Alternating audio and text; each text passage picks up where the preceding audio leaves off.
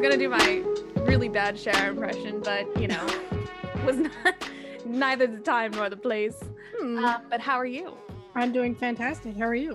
I'm great. Um, if those who are listening do not know, this is another picture show podcast. My name is Madeline, And I'm Olivia. and we are the only two people who host this thing. Um, but every week we watch a movie. I usually have never seen the movie and don't know what the movie is. Olivia tells me. I probably don't know what the movie is. We watch it and I have very strong thoughts, and so does Olivia, and we talk about it.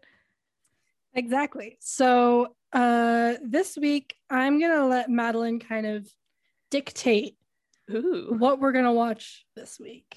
Uh, she still doesn't know the movies, but we're going to go based off of her mood. I do like a little bit of freedom.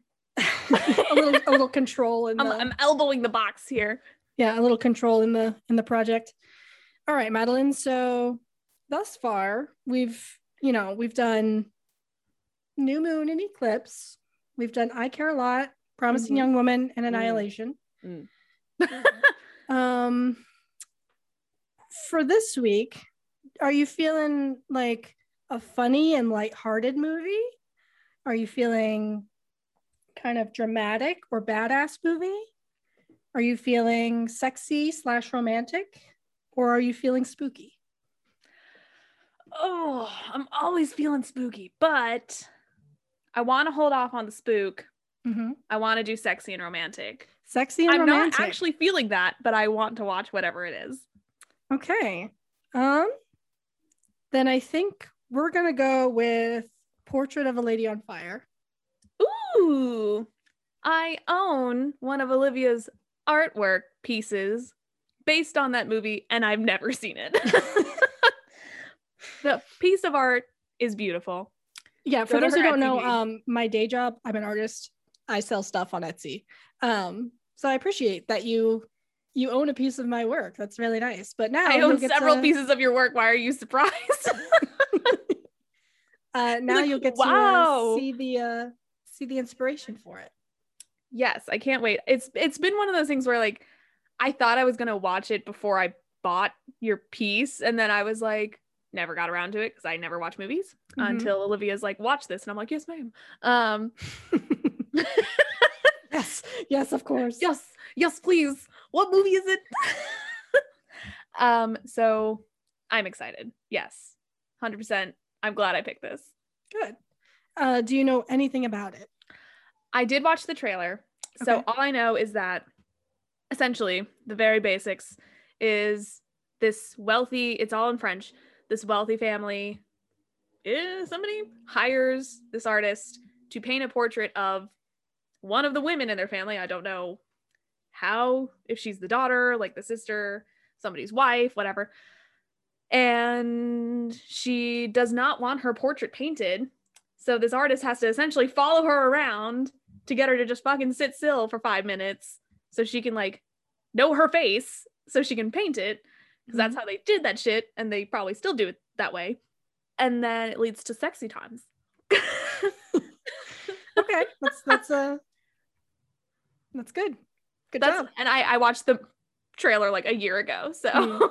that's all i got up in the noggin I'm really excited about this one. I love this movie. Uh, I'm not going to tell you anything else because I want you to, you know, you know, watch it and come up with your own. I do remember you like raving about it like when Yeah. it first came out and you first saw it so It's- i that's also why i wanted to watch it because olivia was like watch this movie and i was like yes ma'am but we didn't have the threat of the podcast looming over my head As if So I have some sort of power over you. Like if you didn't watch the movie, we just wouldn't record the podcast. like I, I I have no like financial or any sort of like blackmail over Madeline to keep her from. it really is just like this. I just say, hey, let's watch this, and then she either does or she doesn't.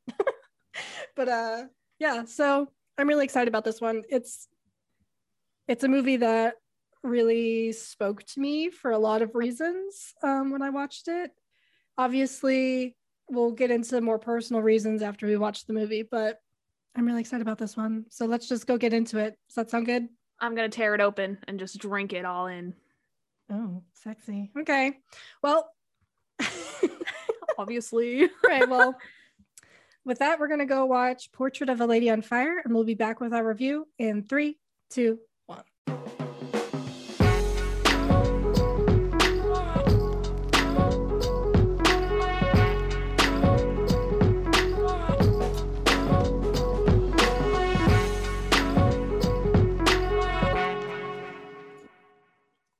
And we're back. Yeah. How do you feel? You know, going into this, I was like, oh, sweet. It's going to be like ye old Brokeback Mountain. Um, but it very much was not ye old Brokeback Mountain. and I'm glad. Like, I Yeah. liked, I, full disclosure, I've only seen the second half of Brokeback Mountain, but Hmm. I intend to watch the first half. It was one of those like I came in, somebody was watching the movie, and I was like, "Oh, I'll just mosey on down," and got real sad. Mhm. um, no, I liked it. It was a Cool. beautiful movie.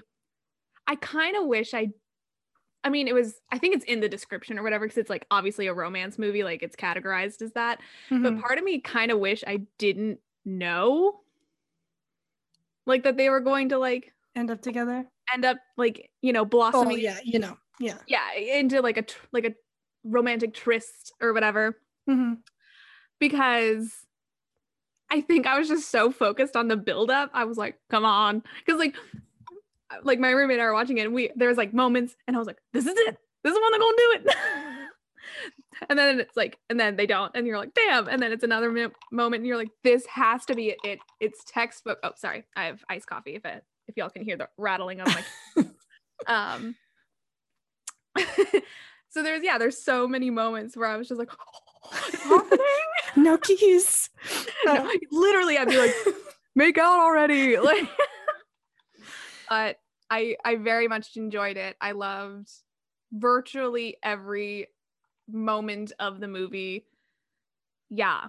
I just i just think every moment of the movie was very intentional Mhm. and i appreciated that like literally right up until the last second of the movie so i i very much appreciated that also the french language is so sexy mesmerizing. Yeah. so mesmerizing well, good. I'm I'm very happy that you liked it. I I feel like I would have um quit the podcast if you had come in and been Yeah, what like, if- um, it was okay.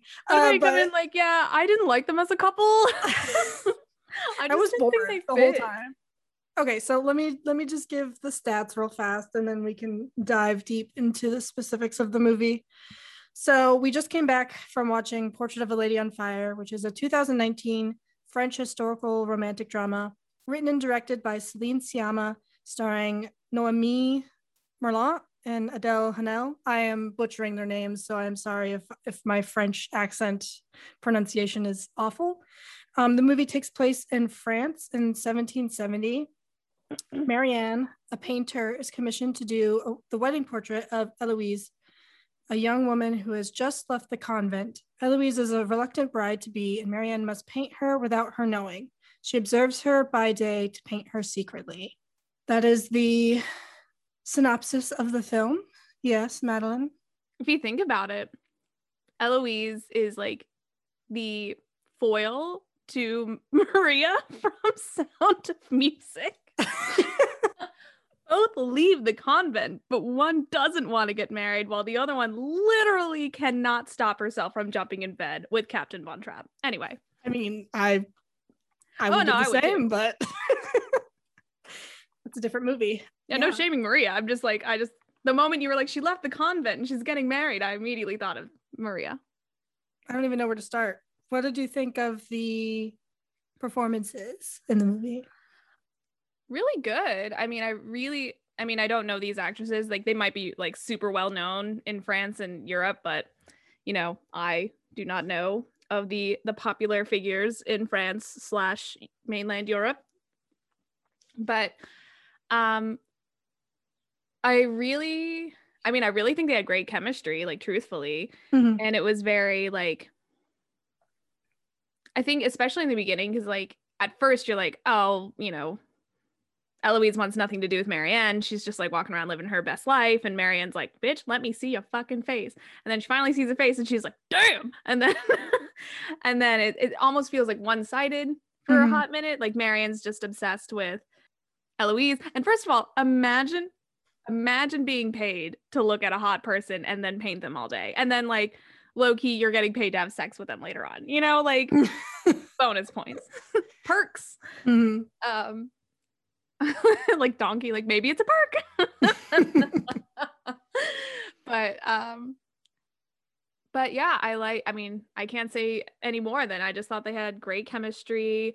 Like when they were describing each other's expressions, like the other so like when Eloise was describing what Marianne would do when she's frustrated or when she's, you know, caught off guard, like the expressions that she was doing, like I, that she was describing, like you could see perfectly in Marianne, like in other Mhm. scenes and stuff. So you were like, damn, that's awesome. And then, you know, vice versa. So it was very like, I don't know, it was just sexy. I don't know. I into it. promised sexy and romantic. I think You I I delivered. Um the scenery was sexy. Like I'm Oh, yeah. assuming so it's obviously off the coast of southern France. yes. Yeah. Probably cor- close to Corsica. It was like very although it wasn't very tropical, so maybe not. But anyway, it's off the coast of southern France. But yeah, it was just like beautiful, like the just the scenes in general. Mhm. I love this movie so much.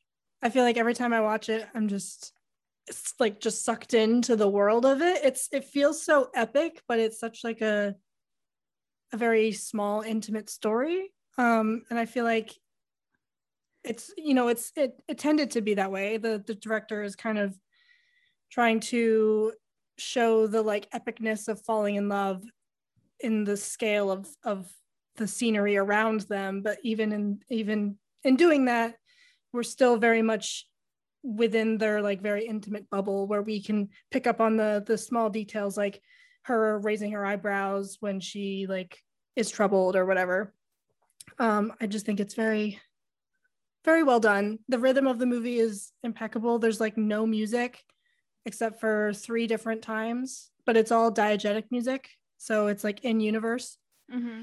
I think the first one she's playing piano.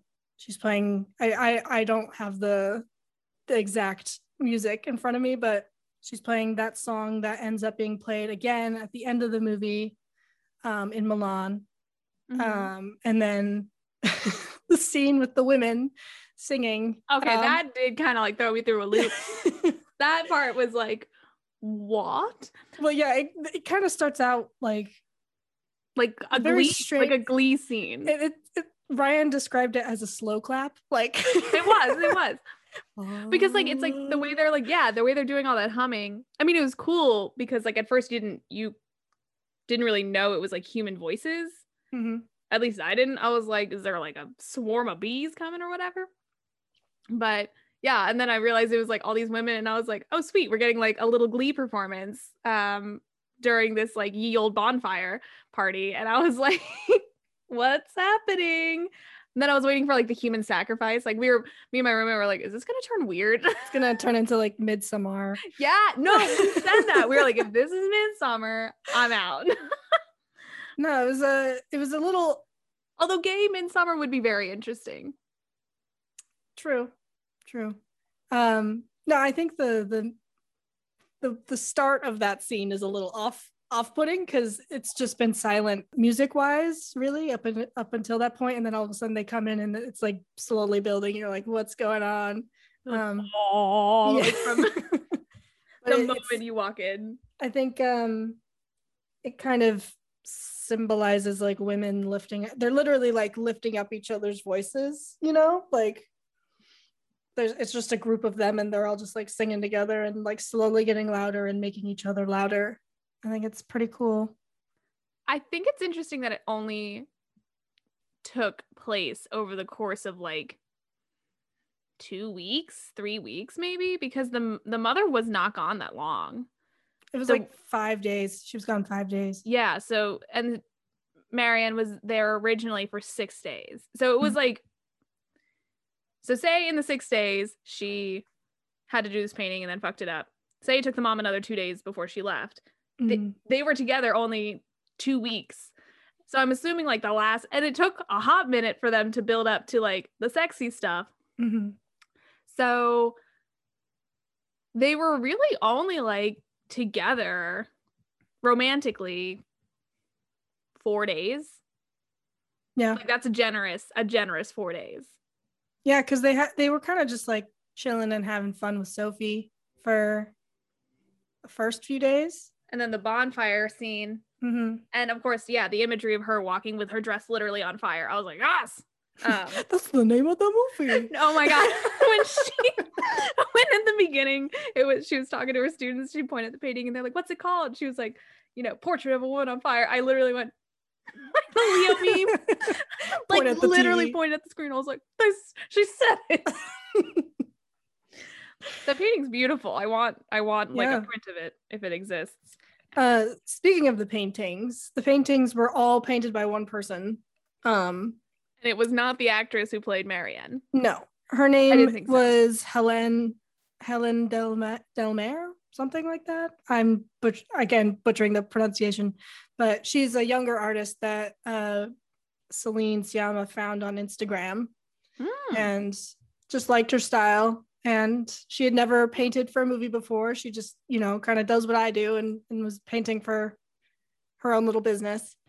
And then uh, came in, she had to paint like for 16 hours a day for like multiple weeks because she had so many different paintings to paint.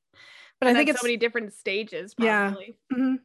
um, but I think it's really interesting because each of the different paintings of Eloise like don't look necessarily like they're from the same artist. You know, Mm. like I, I just think it's really the attention to detail in that was really cool. Like the first one we see, her face is all like blurred out because the guy that came to paint her couldn't um, obviously had zero intimacy with her, had zero trust between them, so he couldn't accurately paint her, um, paint her face because she wouldn't pose for him.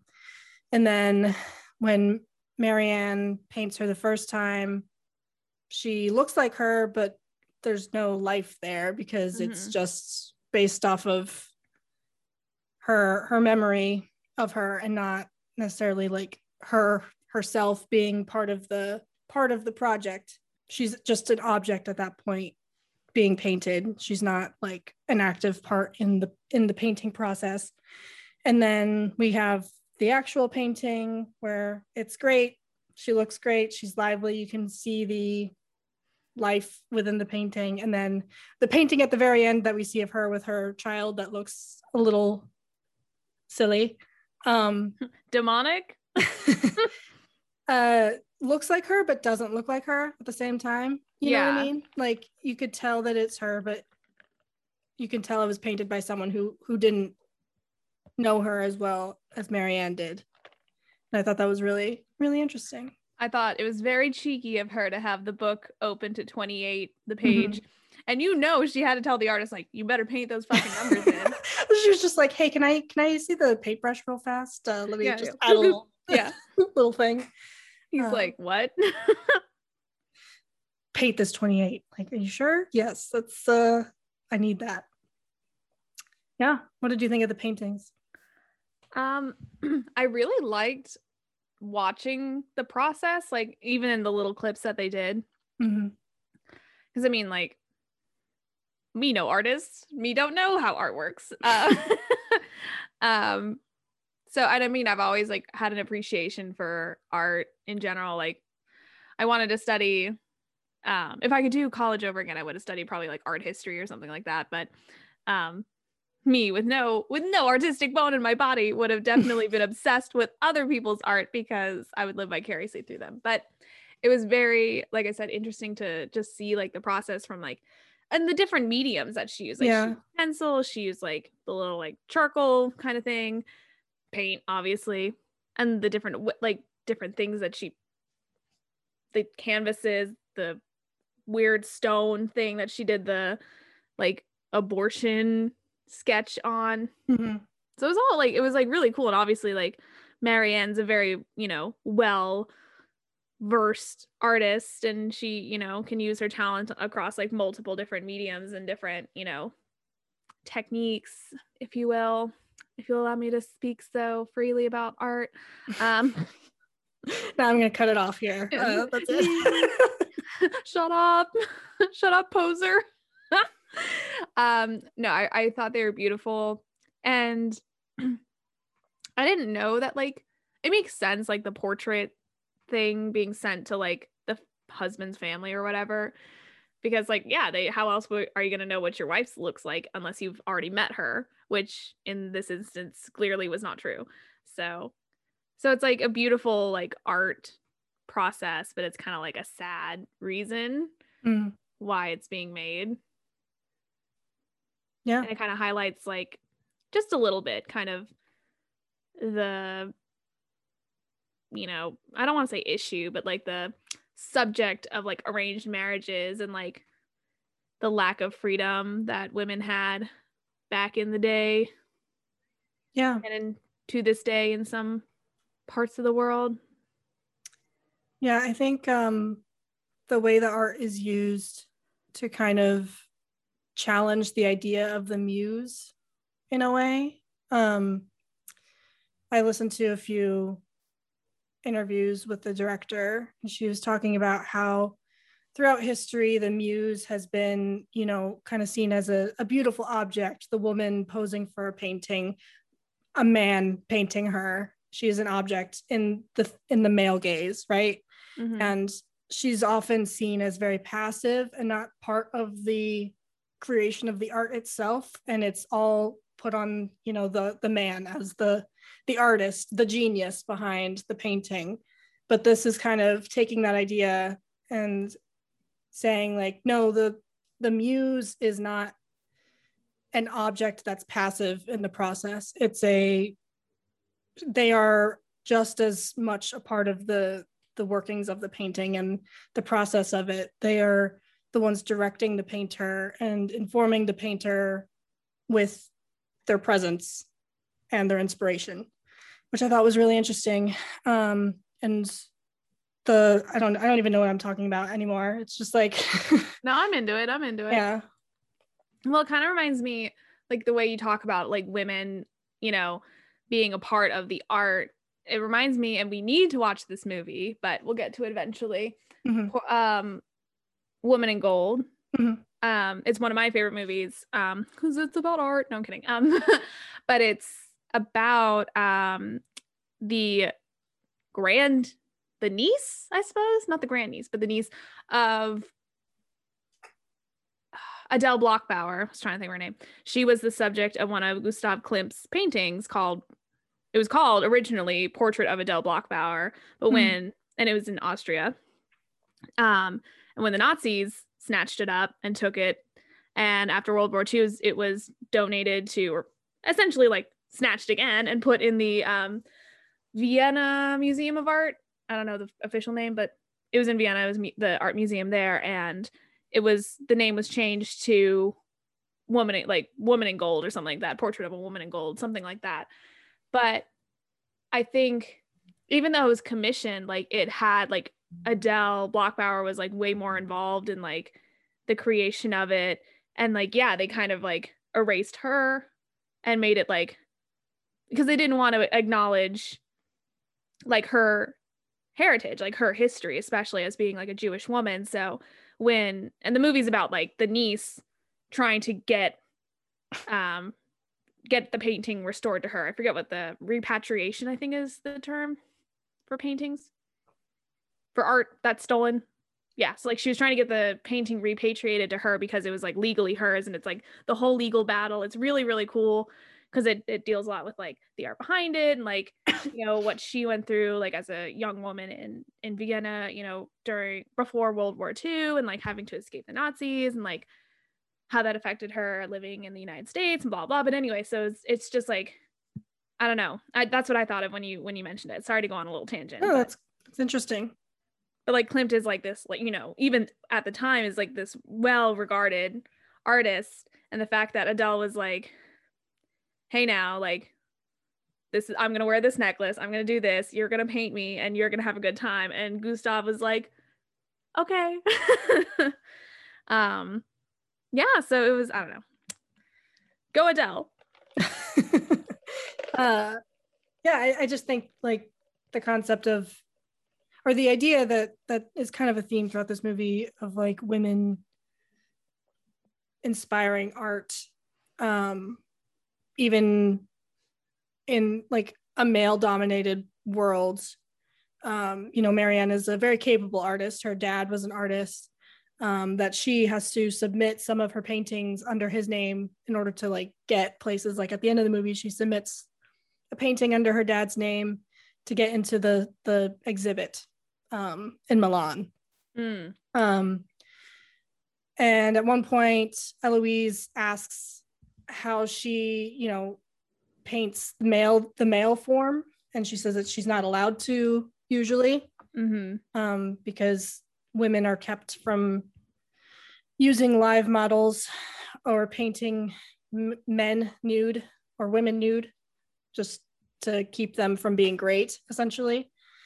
Uh, which I think is really interesting. Like the human form is one of the like most prominent focuses of art because Mhm. it's you know ourselves and and how we represent ourselves throughout history and and and just like the artistic form um, and to keep women from accessing that to keep them from being great artists quote unquote great artists is really really interesting It just slays me because like thinking about just like men literally gatekeeping fucking everything back in the day, like they couldn't learn women couldn't learn how to read, how to mm-hmm. like except for the Bible, but then you learn how to read so you can read anything else. But anyway, couldn't learn how to read, couldn't learn how to write, couldn't fucking you could draw, but you can't, you know, draw certain things.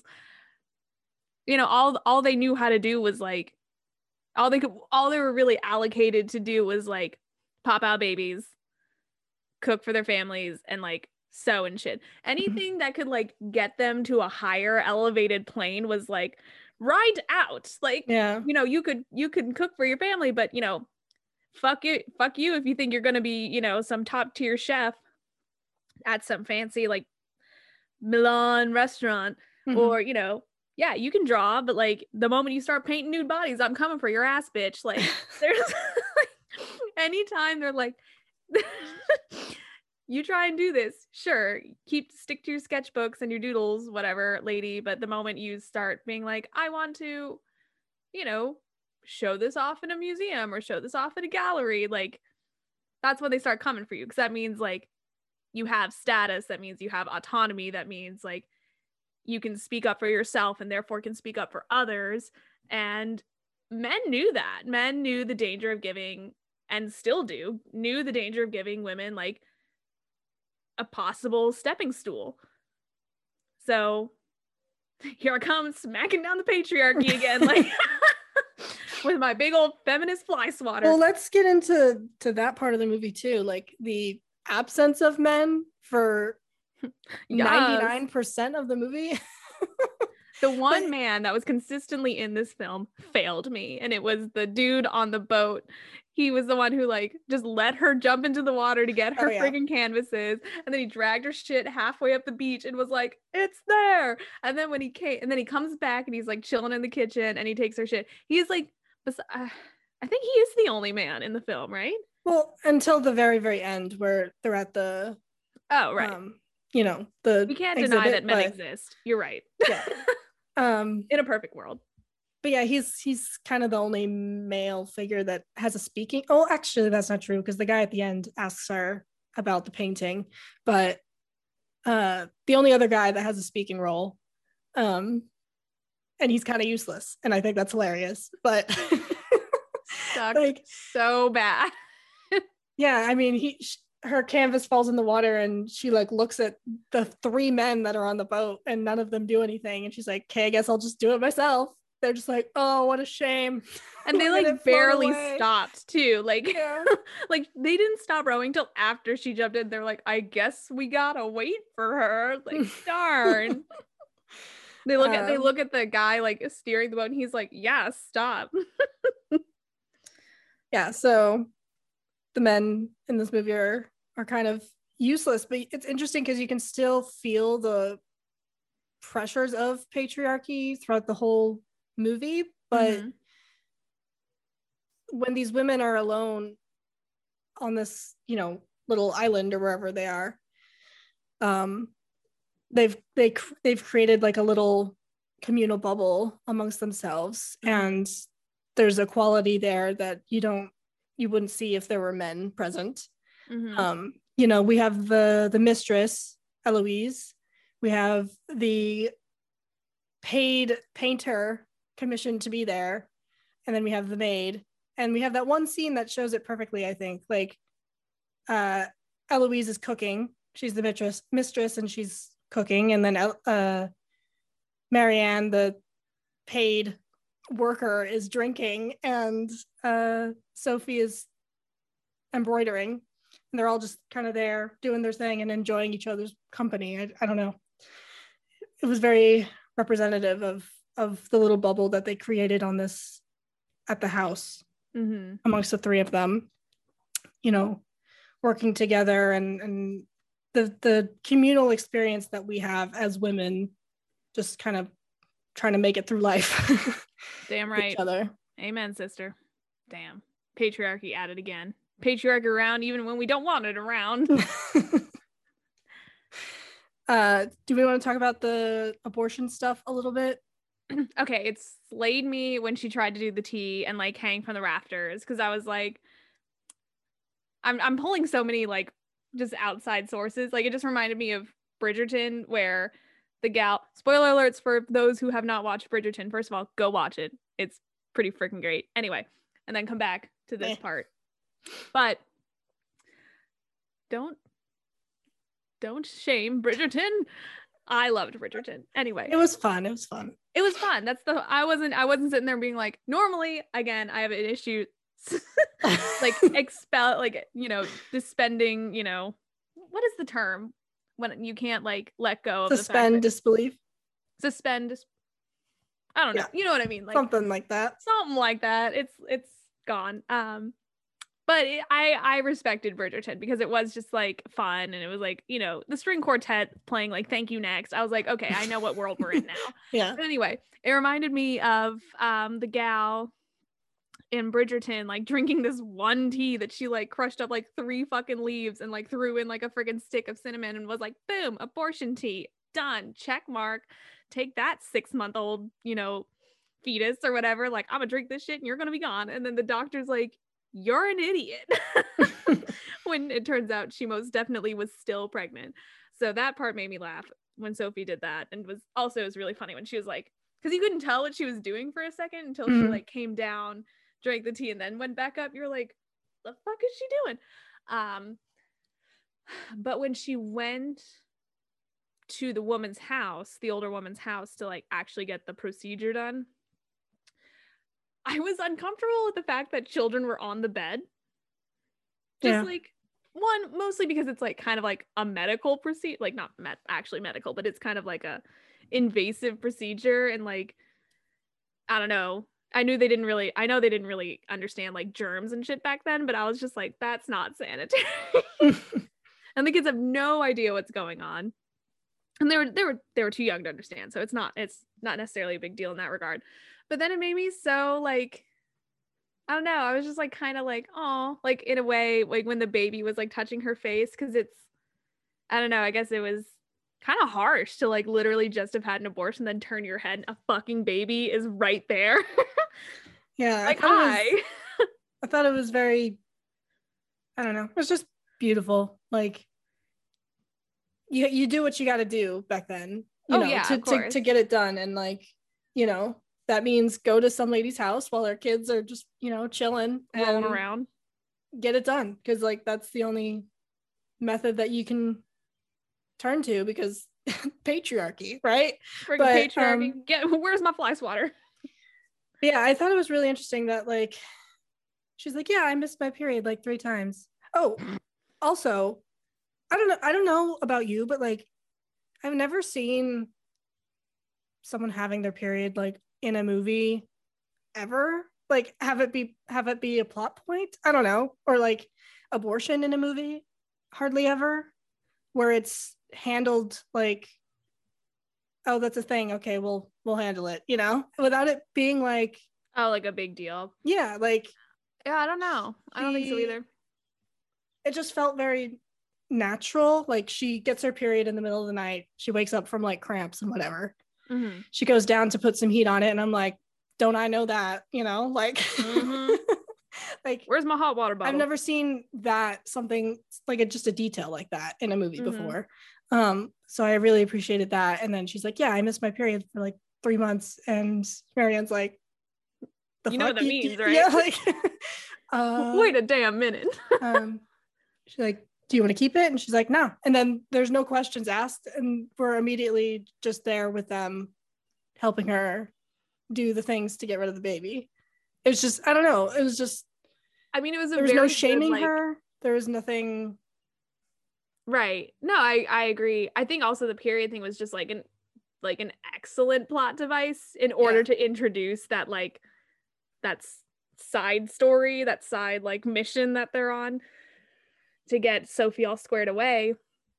Because yeah, she was like, you know, it was just like such a natural conversation where she's like, Yeah, I, I usually do this, but I haven't had to do it for three months. And Marianne's like, wait, wait, what? Um, so yeah, I agree. I mean, it's still obviously it's still a very you know touchy subject and a lot of people shy away from it but you know you're right like women had to do that like had and today have to go to like extremes to get you know that sort of thing done because like they can't support themselves and we don't know the circumstances behind sophie's No, it doesn't um, matter. She doesn't. doesn't she doesn't matter. want the baby, and that's it. right no but that's what i'm saying is like i'm i'm it doesn't Yeah. matter but like other women have like particular circumstances that led them to making that decision Yeah. so regardless of what sophie's you know events were leading up to you know going to that woman's house and getting the abortion it's it's just like really frustrating thing to think about you know that the patriarchy get my freaking fly swatter out again. Once is once again like limiting you know women in a way of like autonomy and like put re- like you know you know put your beliefs aside whether they're religious or like otherwise about you know abortion and just think about like why are we governing like bodies in such a way that it's causing living humans living breathing humans harm yeah. i don't know i'm not i don't want to get like too deep and too political Yeah. about it but Yeah. those are my thoughts Yeah. It was just very well done, and I I appreciated it because it gave Sophie a stake in the the movie. I feel Mhm. like in a lot of movies like this, the background characters are kind of just, you know, there. But she felt like she was equally a part of this this trio. You know, Mhm. they were all. She understood their relationship. She wasn't a part of it in that way, but her friendship to them was just as important as like their their bond together. You know, does that make sense? yeah Um, no yeah i agree and i mean like i said like the kind of unofficial like found family like you Yeah. said like they had their own bubble they like accepted each other there were i mean there was still like a little bit, bit of that like you could still feel the presence of Mhm. like that sl- that class divide slightly but it wasn't as it was definitely much more diluted because of the fact that like no one else was around nobody else could enforce the rules so they're like you know still bound a little bit by like the norms of society but they relaxed and that's why you know eloise was cooking and marianne was just you know drinking and setting the table and sophie was uh embroidering like it Yeah. so I liked that, and I loved the scenes of them just like walking on the cliffs and walking in the grass to find the to find the leaves for the tea. Mhm. And I'm like, boo boo, that's not gonna work, but whatever. Um, um, yes, I really liked. I didn't expect it, but I really liked how they kind of made Sophie much more of a character to relate to, rather than just kind of like a person who moves the plot along in some ways. yeah. So yeah, I appreciated that. I think my favorite part, like my favorite theme or part or whatever of the movie, um, when they were reading the story about Orpheus Yeah. and Yeah. his wife, and how that kind of wove, like from the beginning, kind of wove its way into the story and into Mhm. like their relationship and like how their relationship ended and all that stuff. Cause it was like, at first, it, okay. So, love the story of Orpheus. I liked Marianne's interpretation of it because it does make the most sense to me. Of him choosing the making the poet's choice instead of the lover's choice. Mm-hmm. Like choosing Uh, the memory of her Yeah. Yeah. rather than, you know, Actually being with her. actually being with her. How much was she really like, let yeah, let me go. Like, let's go back. You know, like he he was like friggin' arguing with Hades or whoever the hell and was like, let me say this like really beautiful thing. And you're like, yes, I'll let her go. And she's like chilling with Hades, like having a good time, having a drink with Persephone. And then she's like, what? I gotta go. Uh, damn it. And then she's walking up the hill and like, or walking up the to the entrance It's and funny because she like said she they they were like, oh, she might have said turn around Mhm. and done it intentionally. It doesn't say that in the story, but I would like to believe that as well. yeah, I think that that scene when they're talking about, you know, well, what if she said turn around, kind of goes back to like the women being an active part in the art that isn't recognized, you know, and um, I think one of her, one of uh, Adele's or Celine, Celine Sciamma's um, inspirations was a lot of these myths and like reading books like Song of Achilles and Circe and like all these all these books that are kind of like a different take on Greek Greek mythology and using the lens of like the prominent women in history or in those mythologies and their how they played a bigger role or could have played a bigger role than is told because these were all written by men.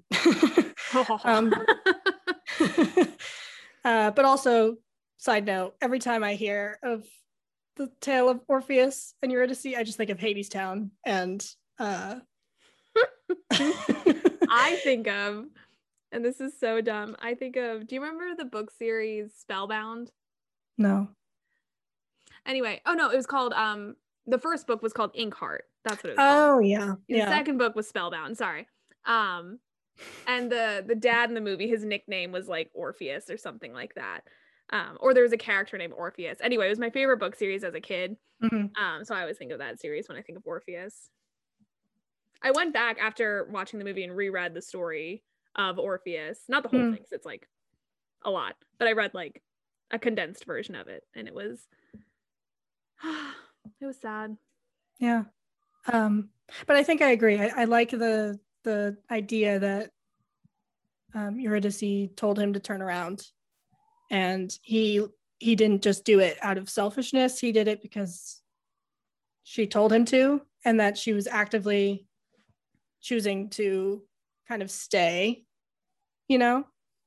Yeah, and I, I mean, and he's no dummy. Like he Yeah. he knew. Like when she said turn around, like he was like, you know the conditions of this. I know the conditions of this, and you're still asking me to turn around.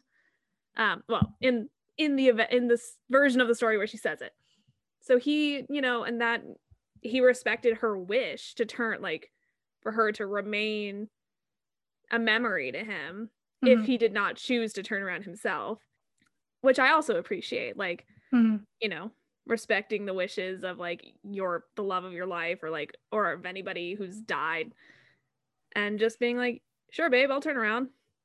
This is gonna make a fucking great story. Yeah. Bye. bye bye. like a little like hand touch. Mhm. Like she's being sucked back into oblivion. I, mean, loved- that's that's the painting at the end. Like Yes. the guy comments on how you know usually it's painted it's painted as like um they're being whisked away and like barely get to see each other and whatever. But in her painting, it's kind of like they're both um both saying goodbye to each other. They're both Mhm. acknowledging what's happening and are saying having the moment to say goodbye and remember each other.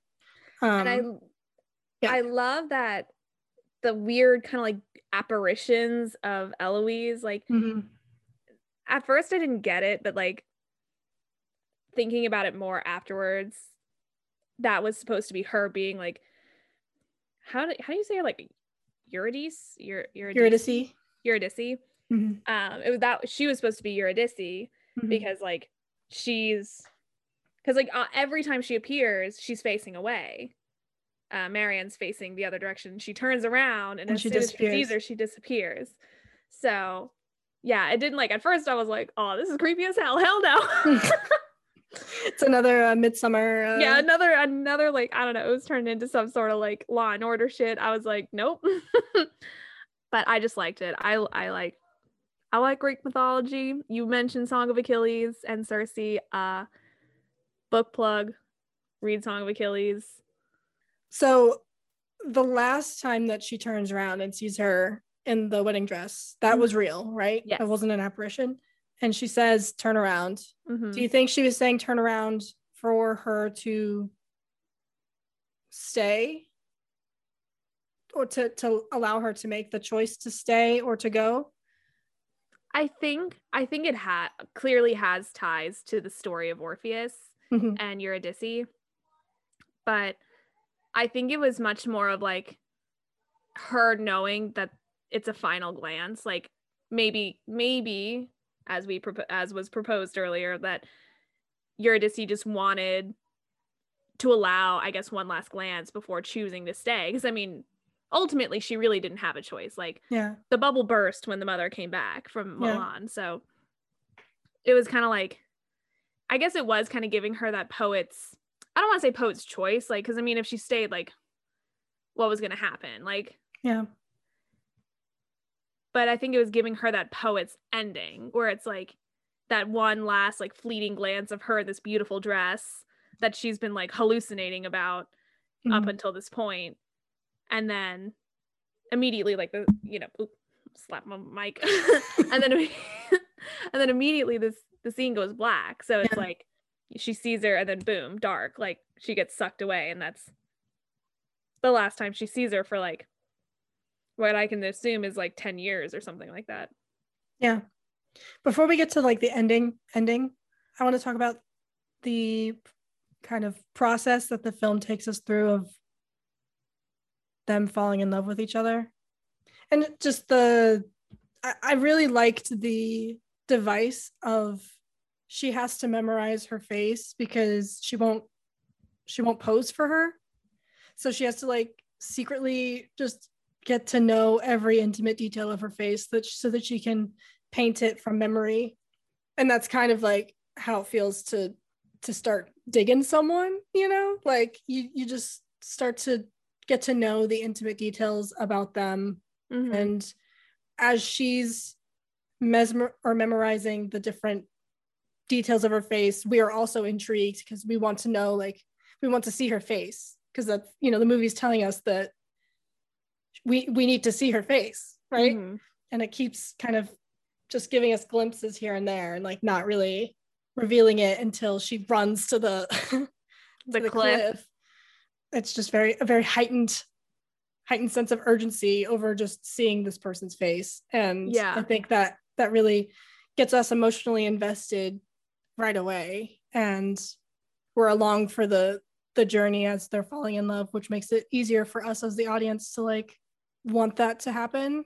It's she's looking at her as as an object at first, but then slowly we peel back the layers and, and she becomes warmer towards Marianne as they get to know each other. And she's not um, objectified in the sense that Marianne wants her for, you know, in, in a lustful way at first, as if it was like a male, a man mm-hmm. this film and trying to objectify her to make her intriguing to the audience. It, it's just a very different uh, approach that I really mm-hmm. appreciated. I really loved how so the scene where they first kiss, like after the the yield bonfire. Um, I will throw in yield whenever I can. Um, because they wear like in during that time, like you had like two outfits, so. Mm-hmm you know they're wearing the same clothes throughout the entire film you know save for you know her posing in the green dress or whatever. I liked that for a hot second you weren't sure when they actually first kissed because like they wear those scarves before like when it's windy out. And like i was trying to figure it out. I was like did they already kiss? And like that's why they've been like spicy this whole time. But then i was like i was like nah that don't make sense. And then I loved like I guess the literal metaphor of them like yeah. unmasking themselves. Also very COVID. I just like it made Yeah. me laugh it's like just covering their mouth and nose. Very I was like- COVID. I was like, damn it, we can't escape. Every every freaking movie we watch has some sort of like unconscious COVID reference. Um but yeah, I liked the the literal like unmasking, like they're like letting their guard down. They're they're bearing Consenting. Yeah, the mask masks off, lips out, ready to party. Uh, Oh. the most romantic way you could describe a first kiss. Masks off, lips out, ready to ready party. to party. Me now that I'm back Dating, dating, dating in the time of COVID. That's uh, Damn straight. That's gonna be my Tinder bio if I make a Tinder again. mask off, lips Lips out. out, ready to party. um. Anyway. uh, yeah. So I liked that a lot, and then. Yeah. Okay. So when I thought I was definitely gonna be like yield Brokeback Mountain was when they kissed, and then like Eloise ran off. Mhm. And I was like, oh no, she's the Heath Ledger of this movie. Um, because she was like worried. Uh, Marianne was worried that, you know, she got scared and Eloise was like, well, I am, but I'm not going to stop. And then Marianne was like, cool, me neither. And part of me wanted a full on crazy ass sex scene. I wanted, not like, I don't need like porn. Like, I just wanted like, just like literally. this The sounds release. so perverted. this sounds so per- perverted, but I was like, I want to see like I wanted to see like how they connected physically, Mm. like because it's I'm assuming well it probably is both their first time with women, definitely Eloise's first time with a another human at all. Um, so I was like, oh yeah, show me the goods, like not not in a pervy way, but also kind of in a pervy way. Mhm. Um. And then it cuts to the next morning, and, I, and in my head I was like, "Dang it!" But I also appreciated it because Yeah. it's not about like lesbian sex it's about like their love for one another and also like lesbian sex is like super i guess Fetishized. fetishized. Yeah. so i understood the choice Mhm. Am i part of the problem a little bit well, no, I I think I totally understand that because we're conditioned to like when we're watching a film about two people falling in love, the moment that we see them having sex is like the moment it's like legitimized mm-hmm. in film. If that makes sense, like that's the moment we're like, okay, cool, they're they're together forever. noise noise yeah, they yeah, boned once yeah. They they're officially in other lips out ready yeah, to party Yeah, exactly. Um, they're officially in love, and that like is the seal of approval. But I, I like that this movie doesn't do that because all of the we don't need to see the act in order to feel the intimacy because Mhm. the movie does a great job of like showing us the moments around the act itself because like when you have sex with someone a lot of times a lot of it is just the lying around together and like conversations naked in bed like Mhm. those intimate moments with someone else that you know the five minutes of bumping uglies is is not Stop. how dare you say that uh, but does that does, does that make sense Unfortunately, I understand what bumping uglies mean, but yes, it does. I understand. i had to bring us out of out of the seriousness for a second. It's But, fine. I um, appreciated it.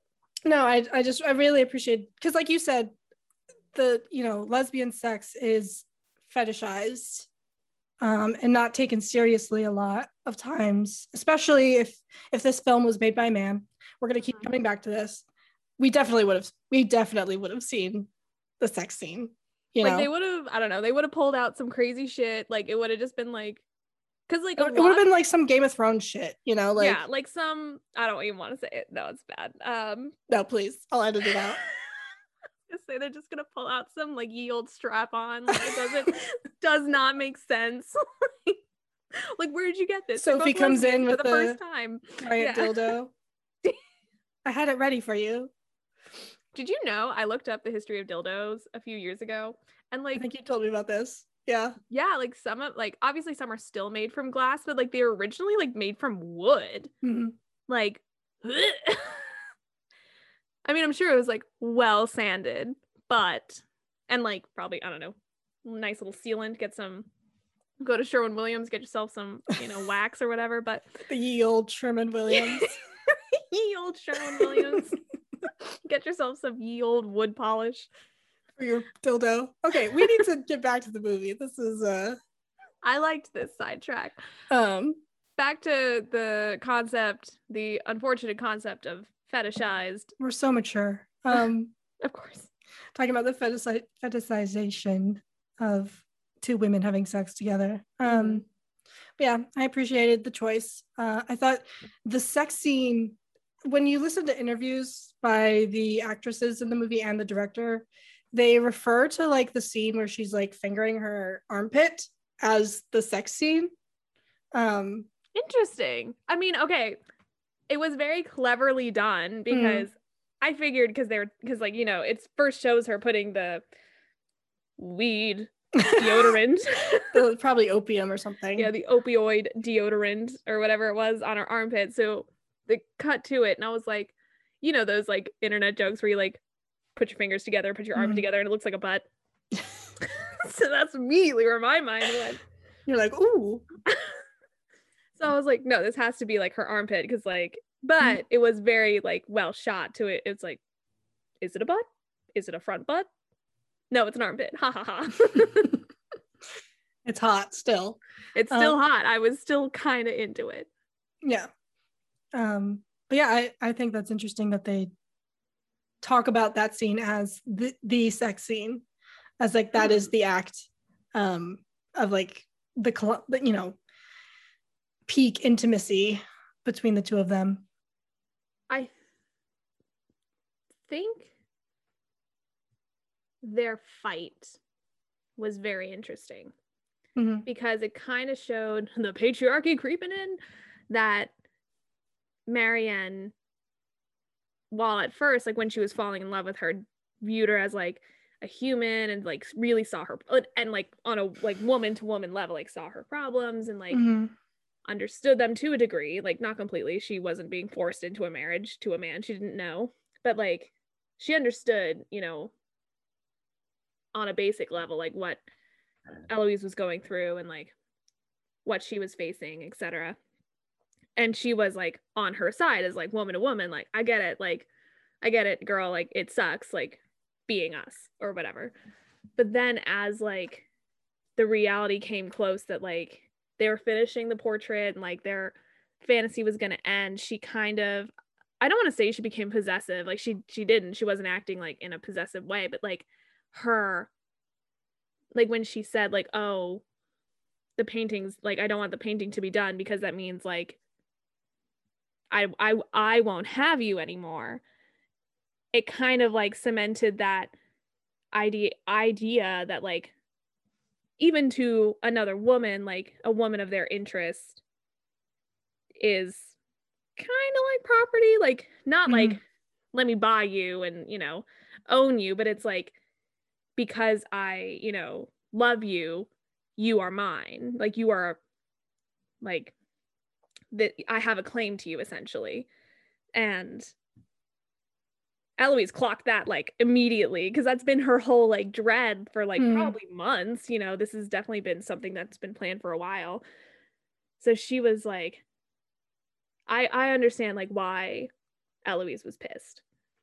Yeah. And I liked I liked that conversation because like it does highlight like, hey, I'm not I'm not property. Like I'm not property to you. I'm not property to this dude.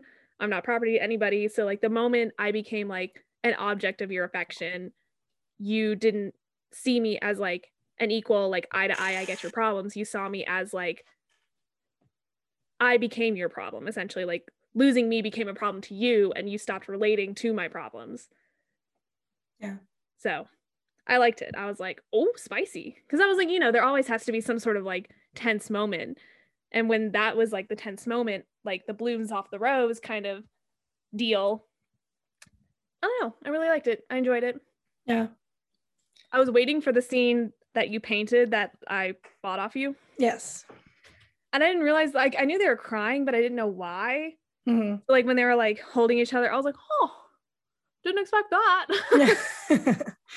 yeah, for for context, um, my day job is an artist, and I painted a, a frame from this movie of the two women on the beach holding each other, and um, that comes right after the fight that Madeline was just talking about, or they kind of reconnect and, you know, agree to enjoy their last moments together before they have to leave or she has to leave.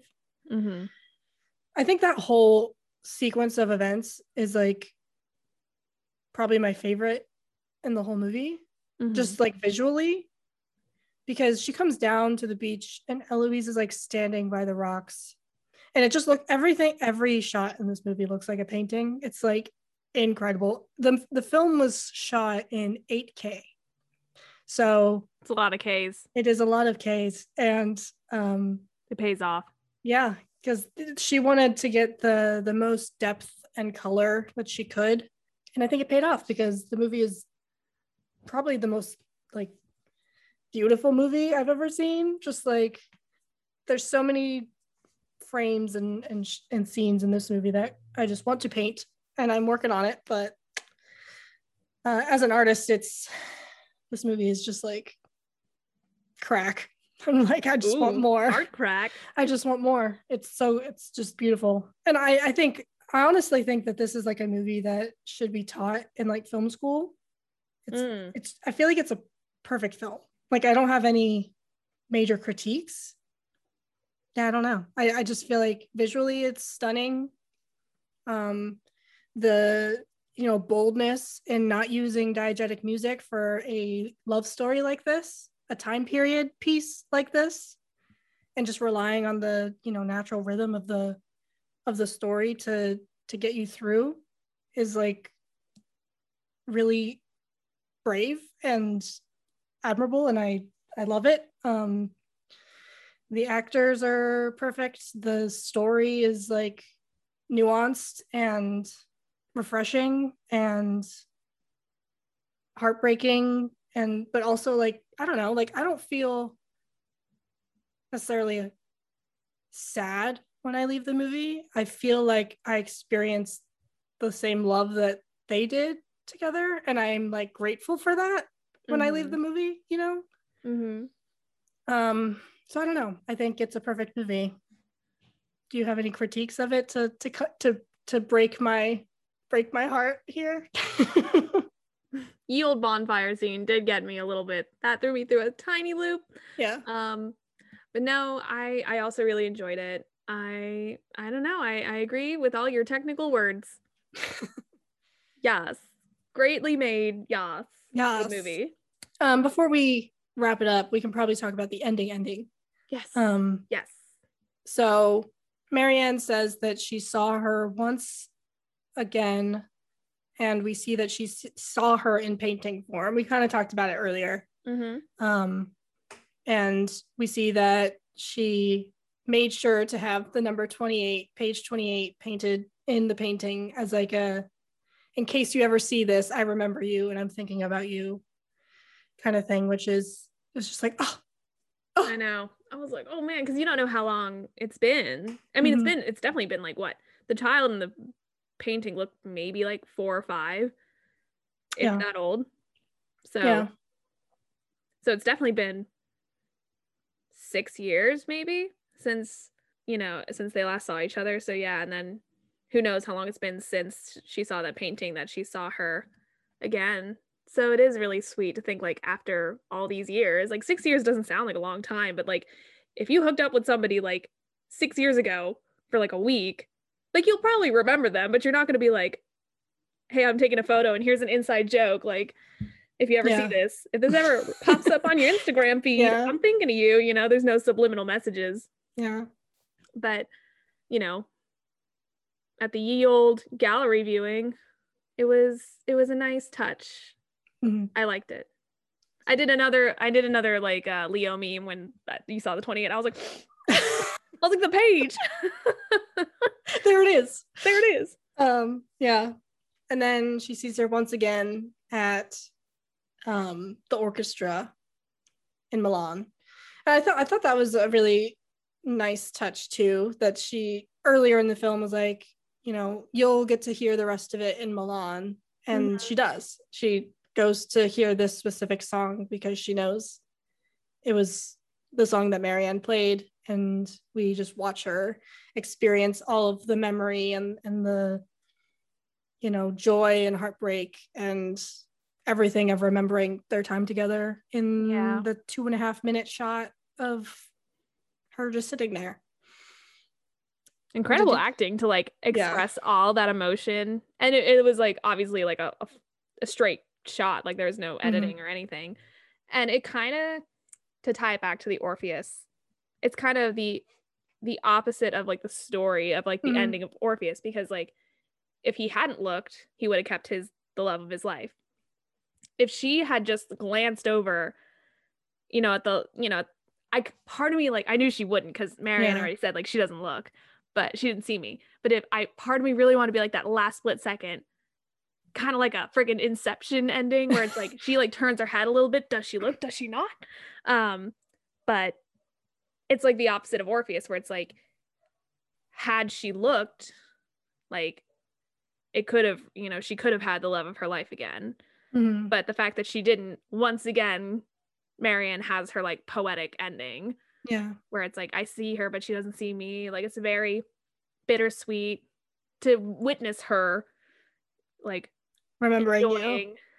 yeah enjoying the the show and knowing that she still remembers because like i'm sure she had those little like opera friggin glasses and was like staring at you know eloise the whole time little opera but imagine, the opera binoculars imagine like sitting uh, like next to Marianne and like you see everybody else watching the show and she's just like looking in the opposite direction with her binoculars.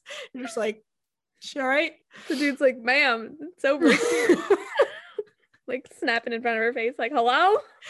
uh, but yeah, um, no, I agree. I, I watching that scene, you're just kind of like hoping that she'll look over the whole time because it's so it's so long and drawn out, and you're just like waiting for her to Mhm. to slightly turn and and meet the eye line, but it doesn't happen, and Dang it. it's like realistic and tragic and beautiful all at the same time. Although uh when I was watching it with Ryan, he was like, Marianne could just like leave early and wait outside the theater doors and just like say hey. But Dang it, Ryan. I thought the same thing, but I wasn't going to say anything. yeah. But I mean that's you know, Again, she had, but we didn't had need to see choice. that. Maybe she did do that. It's just not part of the movie. you know.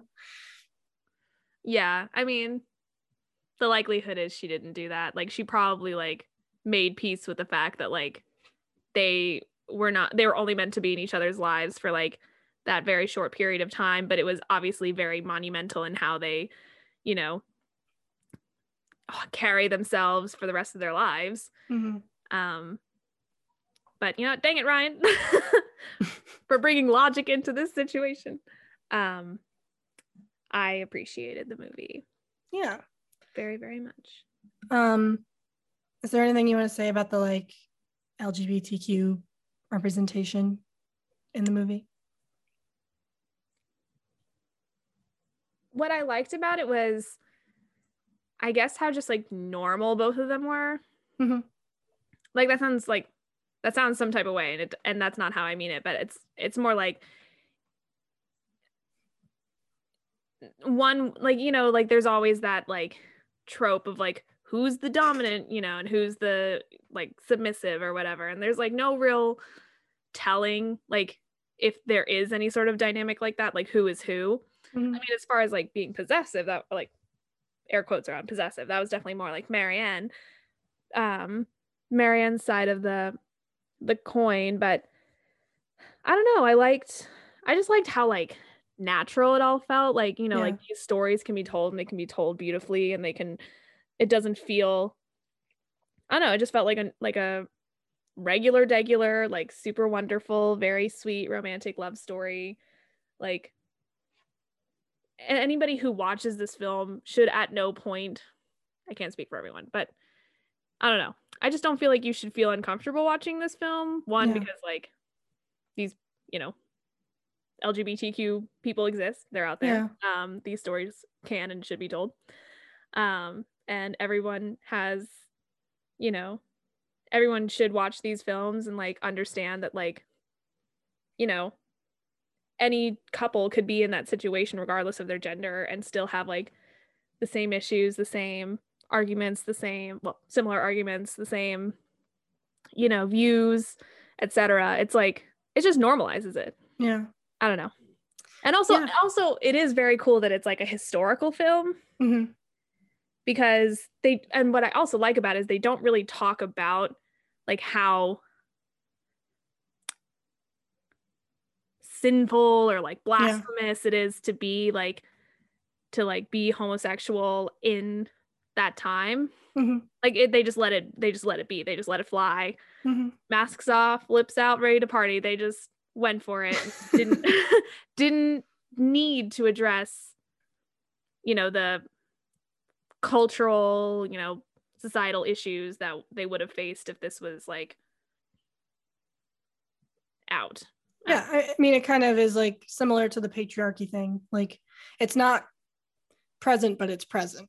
You Mhm, know, like it's you can feel it the whole time.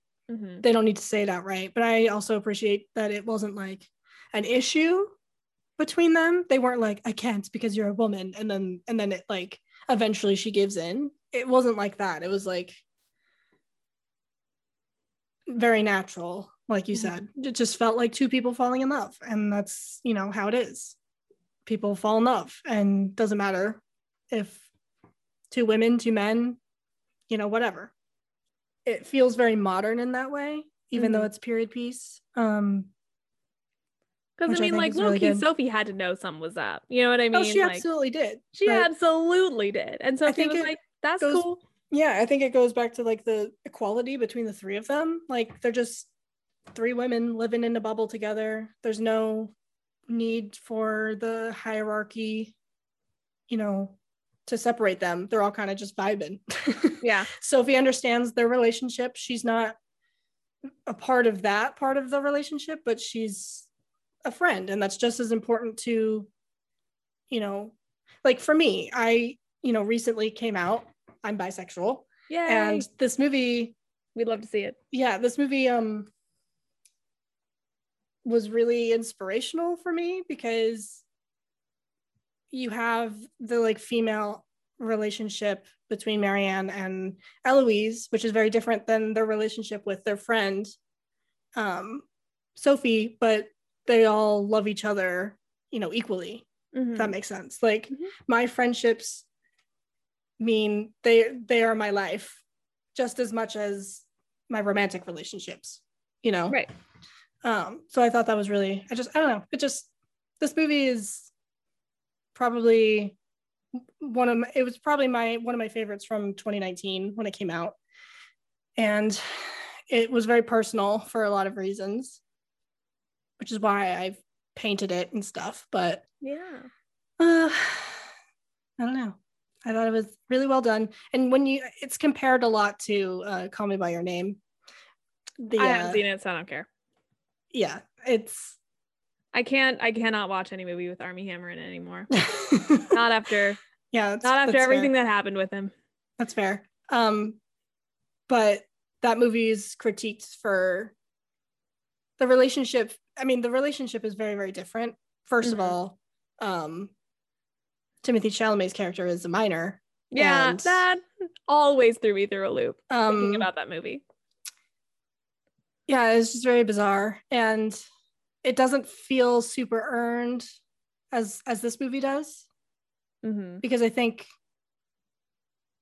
i i, I don't know I, I just didn't vibe with that movie as much as i did with this movie maybe it's Mm. because i'm not a man but i don't and i don't understand the the passion behind that kind of relationship but I um, also just think of Montero now. true True. It's completely culturally surpassed the film in my world. Yeah. Not in everyone's world, but in my world, I because I've never seen Call Me by Your Name, but I've seen the Montero music video several times. Um, that's that's fair i think that's a good alternative um yeah, but anyways, um, I don't know. I really like this movie. I'm glad that we got to watch it, and I'm glad you liked it. Um, I've been waiting a very long time to be able to talk about this movie with you. So You know uh, me, I don't watch films until I tell do you to. until until I do. Yeah.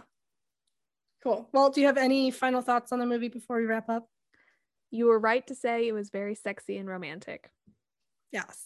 And I can't wait to see what other pieces you put out around this film. Yay. The end. The end of my thoughts. Brain is shutting off now. Goodbye. All right. So with that, if you enjoyed this and you want to, you know, keep up with what else we got going on, you can follow us on Instagram at, at another picture show or on Twitter at, at another pick pod. Um, you can listen to us on YouTube, Spotify, uh, Apple Podcasts, Google Podcasts, all that jazz. And uh, next week, I think we're going to do something a little different. Um, Ooh. change up the vibes and, Oh, and see where we go. So spicy. Okay. we'll see you next week. I love Sounds you. great. I love you too. Bye. Bye.